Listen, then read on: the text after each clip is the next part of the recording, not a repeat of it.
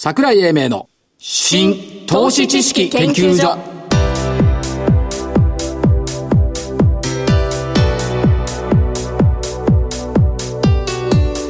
この番組は一般社団法人日本 IFA 協会の協力でお送りします。ごきげんよう。新投資研究所所長の桜井英明です。そしてコメンテーター日本 IFA 協会理事長正木昭夫さんです。はい。日本 IFA 協会の正木です。今日もよろしくお願いします。いい天気でしたね。いい天気でしたね。空スカッスカ岐阜相場雲だらけ、だらけ。右に雨模様日経平均、えー、と109円安。2万3000コロ38円58銭。3日続落トランプ大統領が、えー、香港人権民主主義法案に署名する見通し。これで懸念拡大。しかし中国のリュウ・ハー副首相が合意交渉でアメリカと第一段階の合意に至ることに慎重ながらも楽観的と述べたと。伝わるとなんですけどねこれ20日夜なんだよね。これ時間的にどうなのかよく分かんないんですけども。まあ仮に合意時期が遅れても破綻に追い込まれる可能性は低いという見方が必然として多かった。なんと一時400円以上下げる場面があったとですね。だから25日線も割れ込みましたし一瞬ね、から心理的な節目の2万3000円も、えー、3週間ぶりに下回ったっていうところでした、しかし100円でしょ？まあ、100丸9も終わりは2万3000円台に乗っけて終わってますからね、というところですが正木さんに伺いたいと思うんですが、はい。どうなんでしょう？そのバリューとグロースっていう考え方で、割安株っていうことを皆さん市場で言い始めているんですけども、割安株を見つけざるを得ない状況っていうのは個人の方々いかがなんでございましょうか？それを聞きたい。いやどういうどういうふうに説明していいかわからないんですが。さっきとうとうと述べてたじゃん。いやあのいやあの今年のねえー、っと春先から夏場にかけて、はい、ちょっとマーケットが弱かったじゃないですか、ええ、あの時期にコツコツと。ここある人は仕込んでいた。仕込んでたんです、はい、でこの方たちがですね、ええ。えー、近くにいる IFA さんの話を聞くと、はい。えー、もうすでに2割3割えー、上がったものも3割も上がったから9月ぐらいに売っちまおうと売っちゃった。売っちゃったら次に買うものがなくなっちゃったっていう、はい、でこういうことで。売っちゃったやつは上がっちゃってるし当然ながらそうです。普通ね。そうです。で売っちゃったやつは上がってるし買おうと思ってるのも下がってこないし残ってるのは割安株のバリューしかない。ない。だからバリューだっていう。という感じですこの論法面白いよね。いやでもね、ええ、お金が回り出してるっていうふうなことは、うん、一つの傾向としてあると思うんいやだから市場関係者とかね、はい、あの論説だとかね、はい、バリューだバリューだって言うじゃない。それね。決してこう崇高なバリューじゃないんだよね。という買うものがないバリューっていう。これこの意見はね午前中聞いてですね私は、ええ、面白いですねと思ったんですよ。ある意味消去法的な感じなんですけどね。そう、ええ、でそういう中で日経平均はまあ下げてはいたんですが、はい、これ我々の本領発揮ですかね。だと思いますよ。先週の反省反省じゃない。先週。え？えー、ゾウさん。応用技術43563790円から4390円。丸。丸。あれだけなんていうの？営業会議で詰めるように質問して詰められましたね先週 そうそうそうそれでやってようやく皆さんに理解されて、うん、丸えー、と、私、店舗イノベーション3484、えー、1650円から1780円丸。LTS6560、1373円から1420円丸。うん、フレアス7062、1344円から1428円丸。リオン6823、2520円から2664円丸。全丸こ。このマーケットの中で全丸ですか？だからね、下がっている時の赤札っていうのはね、貴重よ。ですね。いや、うん赤札ってことは、あの、下がってる時に上がってる銘柄ね。詰められた私のだけが一番心配だったんですよ。そうですか。今日、一時マイナスの場面もあったと。ありました。マイナスがこれに比べてね。はい。じゃあ今週の銘柄。はい。今週の銘柄、えー、私は一つですね。えっ、ー、と、ちょっと去年、えー、先週と同じような感じかもしれませんが、ベルテックス5290。はい。えー、コンクリートですとか、そういうものを主力事業としているんですが、一番わかりやすいんでいくとですね、はい、えっと、えー、ループフェンス、フェンスですかね。さらにわからん。あ、そう。じゃあ、もっと わかりやすく。フェンスって何よ？わかりやすく言う。はい。わかりやすい。はい、公共事業。はい、雨水と貯めとく、ええ、地下の巨大水槽。おああいうものを作ってられる。地下迷宮ね。そうです、うん、ああいうものを作ってられるんです。はい。で、もう一つは、あの、ホームの、はい、えー、フェンスですね。はい。こういうものもやっておられて、大変あの、技術力の高いところです。はい。えー、で、公共事業にちょっと偏りすぎてるかなという感じはするんですが、逆に言うと、お日本の国土強靭化、はい。こういうものに乗っ取ってる。それから、えー、会社が大阪中心ということで、はい。えっ、ー、と、オリンピック後のことも期待できると。万博。はい、万博ですね。この辺のところから、えー、一つピックアップさせていただきました。はい。はい。で、私の方はもう11月も末ですから、はい今年の振り返り。あ、それと言ってきますけど、あの、これ、あの、対決するの来週、再来週になりますかね。そうですね、2週間。来来週分ちょっと収録になりますんで、了解です再来週ね、2週間分ですね。はい私、今週の振り返り、今年の振り返りをしてですね、今年？うん、IR やって言いながらいろいろ感動、感動するものがあったんで、そういった銘柄群を選びたいと思いまして、ええー詳細省いていきますが、はい3837、アドソル日清、詰めるよ。え、詰めてよ。やだ。えーまあ、やっぱり、やっぱあのサイバーセキュリティだとかな、いろんなそのインフラシステムのソフトってのは重要だろう。はいというので、アドソル日進ね。はいから 3916DIT、デジタルインフォメーションテクノロジー。はいこれはやっぱり RPA のゾブロスも良くなってきてるし、サイバーセキュリティのウェブアルゴス、これも伸びてるっていうことで、業績絶好調で DIT。はいそれから7803、ブシロード。おこれね、私プロレスあんまり見ないですけど、私も IP っていう意味でね、単なるゲームじゃないっていうところが、こあの、ここ来ていただいた社長のコメントで非常に脳裏に残っているんで、はいブシロード。はいそれから6250の山彦。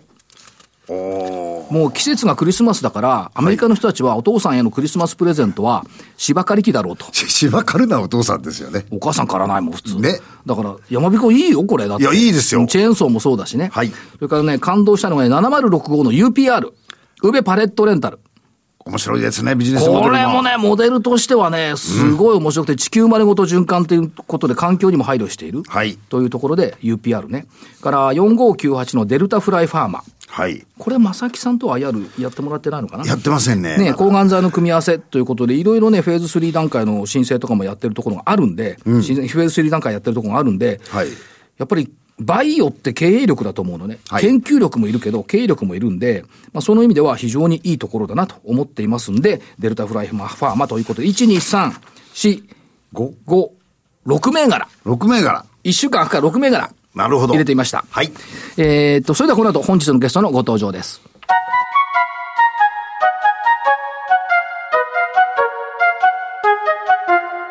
桜井英明の新投資知識研究所それでは本日のゲストご紹介しましょう。証券コード3965、東証2部上場、株式会社キャピタルアセットプランニング、代表取締役社長、北山正史さんです。北山社長、よろしくお願いします。えー、キャピタルアセットプランニング代表取締役北山正史でございます。皆さんよろしくお願いします。よろしくお願いしまお願いす。します。まあ、キャピタルアセットマネージあプランニングさんっていうと、まあ、FT と IT を統合した。はいもう、だいぶ昔から。あの、フィナンテック1990年の創業から FT と IT の統合を、はいあの目標にやってまいりました。最近それがフィンテックという言葉に変わってですね。はいえーまあ、従いまして、フィンテック、えー、約もう30年間やってるという、そういう会社でございます。そうですよね。で、えーアメリカ IDC のランキングで全世界フィンテックトップ100企業の83位。そうですね。これ、日本企業5社しか入ってないですよね。そうですね。あのーそれこそ、まあ、野村総研さん、シンプレックさんと、はいあのー入ってる企業は、えー、5社でございまして、はい。あの、まあ、アメリカの基準から言うとですね、フィンテック、まあ、私ども世界基準でフィンテックの企業に、えー、と、あの、考えられているという、まあ、そういう会社でございます。で、えっ、と、プラス、フィンテックですから当然ながら、ペーパーレス、政府のペーパーレスでの申し込みシステムなんかも御社の範疇。そうですね。今、あの、国内の生命保険会社42社ございまして、そのうち20社が私どものクライアントでございまして、はいまあ一番のクライアントがソニー生命保険でございます。はい今、あの、ソニー生命保険の、あの、販売、ラライフプランナーの方はですね、タブレット PC で、まあ、いわゆるライフプラン、ニーズ分析から設計して、設計をするというのは、あの、就寝保険1000万に入院給付金特約をつけて、月額保険料2万5000円で、そういう、まあ、見積もり書を作って、ええそれに基づいて申し込むと。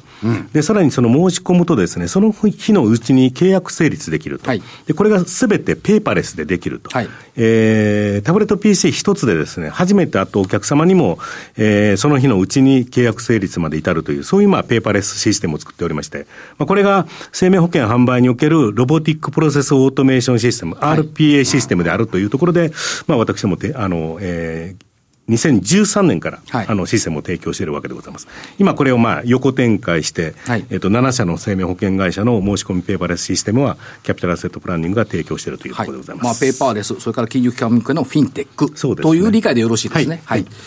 そして、えっ、ー、と、業績のところ、9月決算ですけども、2019年9月期前期ですけども、連続5期増収増益達成、はい、えー、日本のフィンテックマーケットの拡大を強力に支援しているというところですね。はい。はい、はい、どうぞ。社長あれですね、あの、追い風だと思うのは、はい、最近の金融庁の例の年金不足2000万円問題。はい、これは大きく、なんか影響してくるのかなと思うんですが。あのーそれこそ麻生大臣の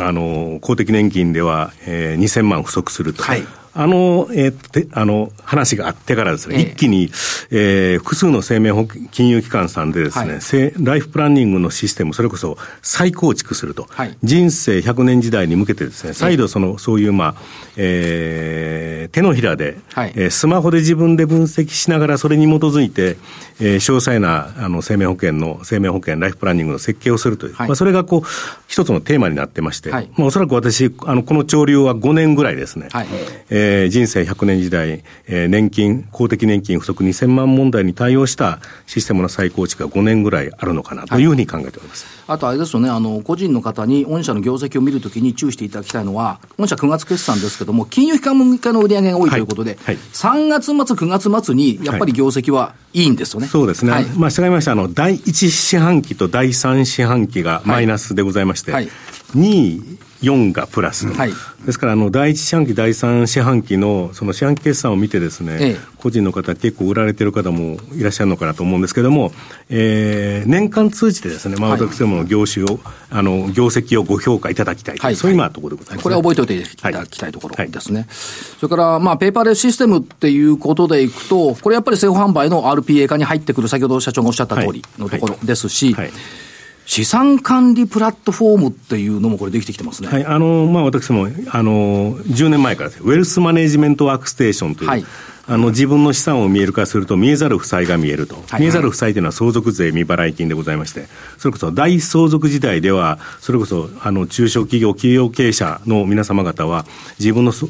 財産額を、あの、全体を見える化してですね、はい、将来どういうふうな事業承継、財産承継戦略を打つべきなのかというのが非常に重要な要素になると。まあ、それを私どものウェルスマネジメントワークステーションというシステムで、えー、問題の見える化をして、まあ、いかなる対策の見える化もするという、まあ、そういうシステムを提供しておりまして、もともと会計事務所向けに提供してたんですけれども、うん、えー、最近はファンドラップの販売で、えー、対面証券会社さん、はい、えー、にも提供していると、まあ、複数の対面証券会社さんにも提供して、さらに、あの、今年の2月にですね、私ども、東証2部に上場あのしておられる、はい、えーえー、青山財産ネットワークス、えー、にですね、このウェルスマネジメントワークステーションを、えー、提供いたしまして、そこでまあ、はい、さらにカスタマイズして、えー、するという、そういうまあ、あのビジネスをやっている。まあ、従いまして、まあ、今までの、えー、銀行証券、生命保険会社以外の、はい、えー、売上高を、えー、会計事務所、会計事務所ネットワークにさらに拡大している、はい、まあ、そういう状況でございます。ですから、どんどんそのクライアントの業種が拡大していると、はい、読んでいいわけですよね。はい、そして今期2020年9月期でいきますと、やっぱり今お話ありました、政府銀行証券向けのライフプラン相続システム、はい、この需要は伸びていると。そうですね。あの、それこそ、あの、先ほど申し上げましたように、人生100年時代、あの、ライフプランニング再構築というのが非常に金融機関さん大きいテーマでございますので、はい、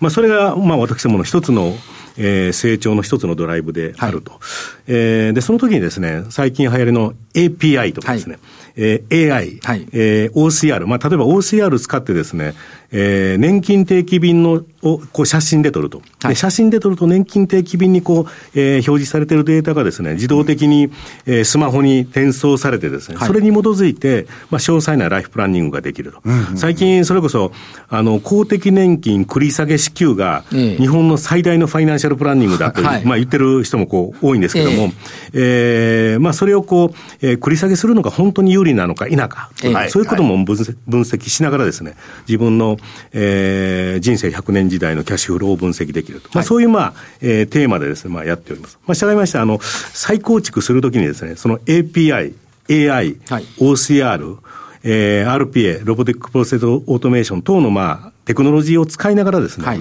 えー、限りなく自動、自動自動化しながら、さらには省力化しながら、はい、えー、詳細な、えー、ファイナンシャルプランニングを提供する。まあ、そういう、まあ、あの、ところでですね、まあ、私もシステムを、えー、提供しているというところでございますね。はいで、まあ、今期は連結の売上高で2桁成長を目指すという方針を出されてますけども、はい、まあ、高齢化社会に伴う、そのデジタルテクノロジー、今お話を伺いました。はい、はい、それから会計事務所等々のネットワークの拡大っていうのも伺いました。はい、もう一つ、これ、政府のバックオフィスシステムのオープン言語化。そうですね。これは、どういうことこれはあの非常にこの地味なテーマなんですけども、はい、まあ実はあのえー、日本の生命保険会社のバックオフィスシステムというのは、いまだに60年代、70年代のコボルという言語で、昔聞いたことありますね、えー、作られてると。で、もう今、それこそ、あの、オープン言語で言うとですね、Java が、あの、主流なわけでございまして、はい、そろそろ今、バックオフィス、生命保険のバックオフィスシステムも、えー、コボルからオープン言語化しようとしているあの状況です。まあ、アメリカとかヨーロッパでは、では、もう今その一つの潮流になっていると、はい、で。そろそろ日本の生命保険会社も、えー、旧コブルで作られてた、あの、バックオフィスシステム化、オープン言語ができるというところで、これはまあ、実は非常に大きなマーケットでございまして、そういうまあ、バックオフィスのえー、事業領域にも、まあ、私どもあの進出できる可能性があると、はい。まあ、すでにそのプロジェクトに参加しているという、そういう状況でございます。これも一つの拡大と見てよろしいでしょうか？もちろんですね。はい、はい、それともう一つ、損保システムというのも最近、御社の業用の中に入ってきたと伺ってますが。私もあの100%子会社あのにいたしました、株式会社インフォームという会社、ええ、まあ、これもともと政府損保のえー、上流工程のに、はい、あまあ、特化した会社であったわけでございまして、まあ、この会社を 100%, 100子会社にすることによって、まあ、今まで私も生命保険会社向けの売り上げがなかったんですけども、はい、初めて今期、えー、損保向けの売り上げも増えて、あの、計上できたと。損保がなかったのは損保も計上できた。そうですね。はい、あの、いまして、新興事業年度も損保系売り上げを増やしてい,、けるという事業領域の拡大でございます。なんか話を伺っているだけで手応えを感じるんですね。で、えっ、ー、と、キャップさん、まあ、キャピタルセットさんのフィンテックっていうことを目指しているのは日本の人口構成、資産構成上の課題を打破するという、これがテーマですね。そうですね。あの、まあ、今申し上げましたように、えー、人生100年時代でですね、はい、まあ、このままでいくと、それこそ、えー、資金枯渇の可能性があると。はい、それを、えー、それこそ30代、40代からどういうふうな、えー、対策が必要である。はい、まあ、こう、対策というのでもそんなに大きくなく、多くなくてですね、はい、えー、世界分散投資がこう必要であってですね、はい、で、さらには、就労の延長と、退職年齢を60歳から例えば65まで延長させると。で、さらには延長することによってですね、えー、退職後の、えー、まあ、支出をコントロールすると、とともにですね、えー、取り崩ししながら運用するというのが、まあ結局3つのテーマしか、3つのソリューションしかないわけでございまして、はい、それをこう、スマホで自分で分析しながらですね、まあいかなる対策を取ったらいいかというのを明確にすると。で、そのデータに基づいて今度は金融機関がですね、はい、商品ミックスを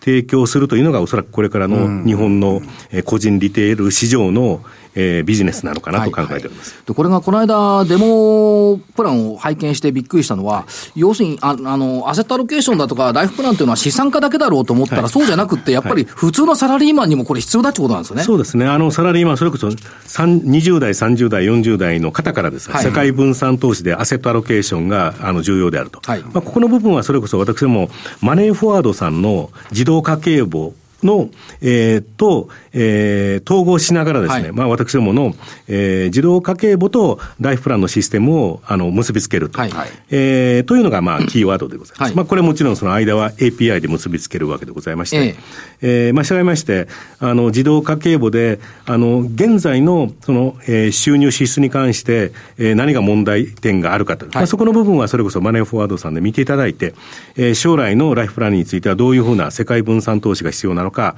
えー、就労の延長が必要なのか、はい、えー、退職、えー、後のですね、取り崩ししながらの、えー、運用が必要なのか、そのあたりを、まあ、私どものシステムで、手のひらの中で、そうなんですえー、うん、分析していたというところですね、はい。スマホでできる。ですから、そういったところでもう身近になる。しょっちゅう確認できる。はい。だから公的年金繰り下げ、正木さん繰り下げやったらいいですよ。いや、これ、自分たちが見える化できるっていうのが一番いいですよね。そうですね。あとは銀行さんのコンサルティングデスクなどでもこれ使うことが可能そうですね。あの、この、えー、自動家計簿ライフプランのデータをですね、はい、それこそ CRM、えー、顧客、えー、データに、顧客管理システムに飛ばしまして、はい、えー、そこで詳細な、えー、商品設計ができると。ええーやはりあのスマホの中であの分析できる要素っていうのは少ないわけでございまして、はい、まあ、そこのあたりを、えー、銀行の、えー、コンサルティングデスクで、詳細な、まあ、前提条件をこう変えながらですね、はい。まあ、いかなる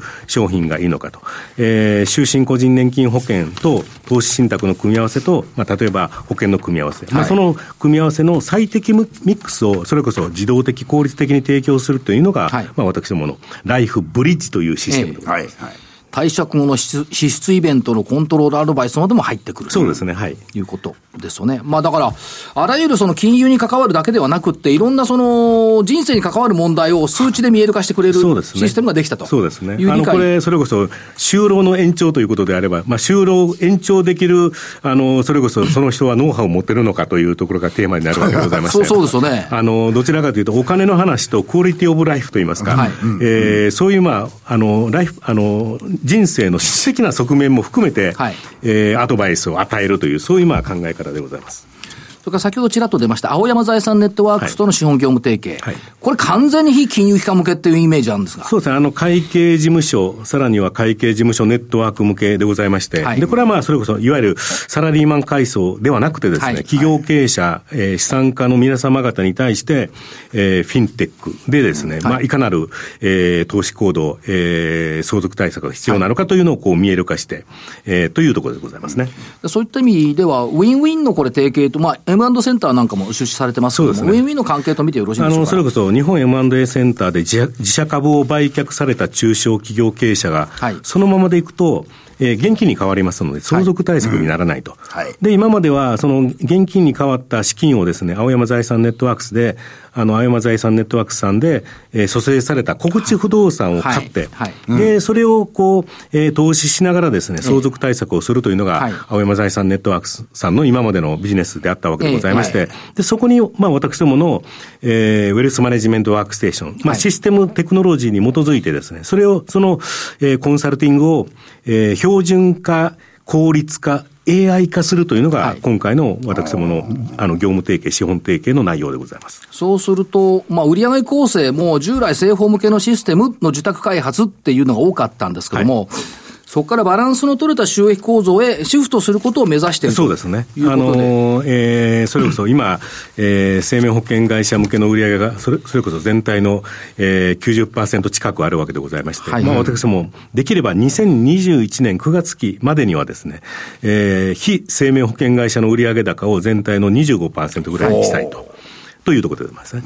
そうすると、やっぱりその FT と IT の統合という部分が、やっぱり社長、こだわりのブランドになってくるって考えていいんですか？そうですね。あの、それこそ、あの、フィンテック、あの、企業を標榜しながらですね、はい、あの、それこそ、えー、あの、財産とか資産に関して、あまりその、えー、アドバイスを与えておられない企業もいらっしゃいますんで、はい、まあ私どもはテクノロジーを使いながら、えー、日本人のアセットアロケーションを変えながら、さらには財産、えー、事業の円滑な承継を果たすと、はい、えー、テクノロジーを使いながら、ファイナンスの面でですね、はい、えー、タックスマネジメント、えー、アセットマネジメントで、えー、個人の幸せを勝ち取りたい。それがまあ私どもの、えー、考えるフィンテックでございます。うん、そのフィンテックの中に入っているのが2つの分野があって、1つがその安定性の追求というところで、はい、これまあ従来業務の拡大、はい、そして加わってきたのが革新性の追求っていうのは今の自動家計簿とかですね、資産管理プラットフォーム等々は革新性、新しい分野を開いていくというところでしょうか？そうですね。あの、安定性はまあ私どもそれこそ生命保険会社向けの売り上げっていうのは非常に経営的には安定するわけでございますが、はい。えーまあ、いわゆる受託開発が多いと、はい、でこれからはですねそれこそライセンス課金で、まあ、プラットフォーム、まあ、ウェルスマネジメントワークステーションという、えー、統合資産管理のプラットフォームを使いながらですね、はい、まあ、それをこう、ライセンス提供すると。えー、ライセンス提供するのは、それこそ、えー、証券会社さん、はい、えー、会計事務所さん、会計事務所ネットワーク、銀行、えー、に提供しながらですね、えー、この安定性追求、革新性追求の二つの、えー、戦略をですね、はい、えー、バランスを取っていきたいと。まあ、そういうところでございます。そう考えると、まあまあ、もともと政府さんはおられましたし、損保さんも加わった、証券さんもおられました、銀行さんもいましたと。日本のフィンテックの部分っていうのは、ある程度、まあ、不動産別に、でも、青山財産ドックの。青山財産ネットワークさんは、あの非常に不動産が強い、多いですもんね。コンサルティング会社でございますね。だから、相当広がったと見てよろしいでしょうか？そうですね。はい、ですから、金、金融、生命保険、はい、えー、有価証券、えー、生命保険、ええ、金融、あの、えー、不動産。不動産ですよね。すべての日本人が保有する資産を、えー、管理すると。はい、えー、というのが、まあ、今回の、あの、私ものこれからのテーマでございますね。ということは、やっぱり30年近く前から FT と IT の統合を訴えてきた御社としては、ちょうどその方向に進み始めていると。あの、進み始めていたんですけど、はい、さらに進んでいる。あの、それこそ、あの、人生100年時代、大相続時代でですね、これから日本人が自分自身の財産を、えー、深く考えないといけない。はい、で、それも、えー、スマホでですね、毎日こう管理しながらですね、はい、えー、それこそアドバイザーから、えー、年に1回、えー、さらなるアドバイスをいただくという、まあそういう、まああの、組み合わせが必要かなと。まあ私どもはこのスマホと、えー、それこそ、えー、アドバイザーの、まああの、えー、システムに基づいてですね、はい、えー、まあ、あの、詳細で、はい、えー、最適な、はい、えー、コンサルティングを与えるというのが、まあ、私どもの考え方でございます。まあ、そういうところも踏まえながら、株主さんも着々と増えているようですんで、えー、投資家さんに向けて、社長、メッセージを一言頂戴できるとありがたいですそれこそ、あの、私ども、あの、今まで、えー、株主の、あの、数がですね、2200人ぐらいであったわけでございまして、はい、あの、今、2000、700を超えまして、それこそ東証一部にあの行ける、えー、基準も要件満たしたところでございます。はい、あの、さらなる、えー、ステージに私ども、えー、行きたいというふうに考えています。あの、今、日本っていうのは、人生100年時代、大相続時代でございございまして、まあ、私どもが、えー、さらに拡大できる、えー、基盤が整ったのかなというふうに考えているわけでございます。ありがとうございます。力強いお言葉を頂戴いたしました。はい、本日のゲスト、証券コード3965、東証2部上場、えー、株式会社キャピタルアセットプランニング代表取締役社長、北山正史さんでした。北山社長、ありがとうございました。ありがとうございました。資産運用の目標設定は、人それぞれにより異なります。個々の目標達成のために、独立、中立な立場から専門性を生かしたアドバイスをするのが、金融商品仲介業 IFA です。一般社団法人日本 IFA 協会は、企業 IR 情報を資産運用に有効活用していただくため、協賛企業のご支援のもと、この番組に協力しております。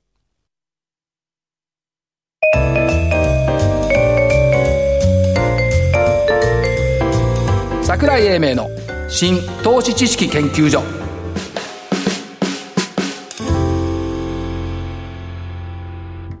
この番組は一般社団法人日本 IFA 協会の協力でお送りしました。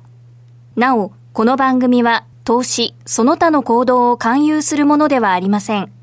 投資にかかる最終決定はご自身の判断で行っていただきますようお願いいたします。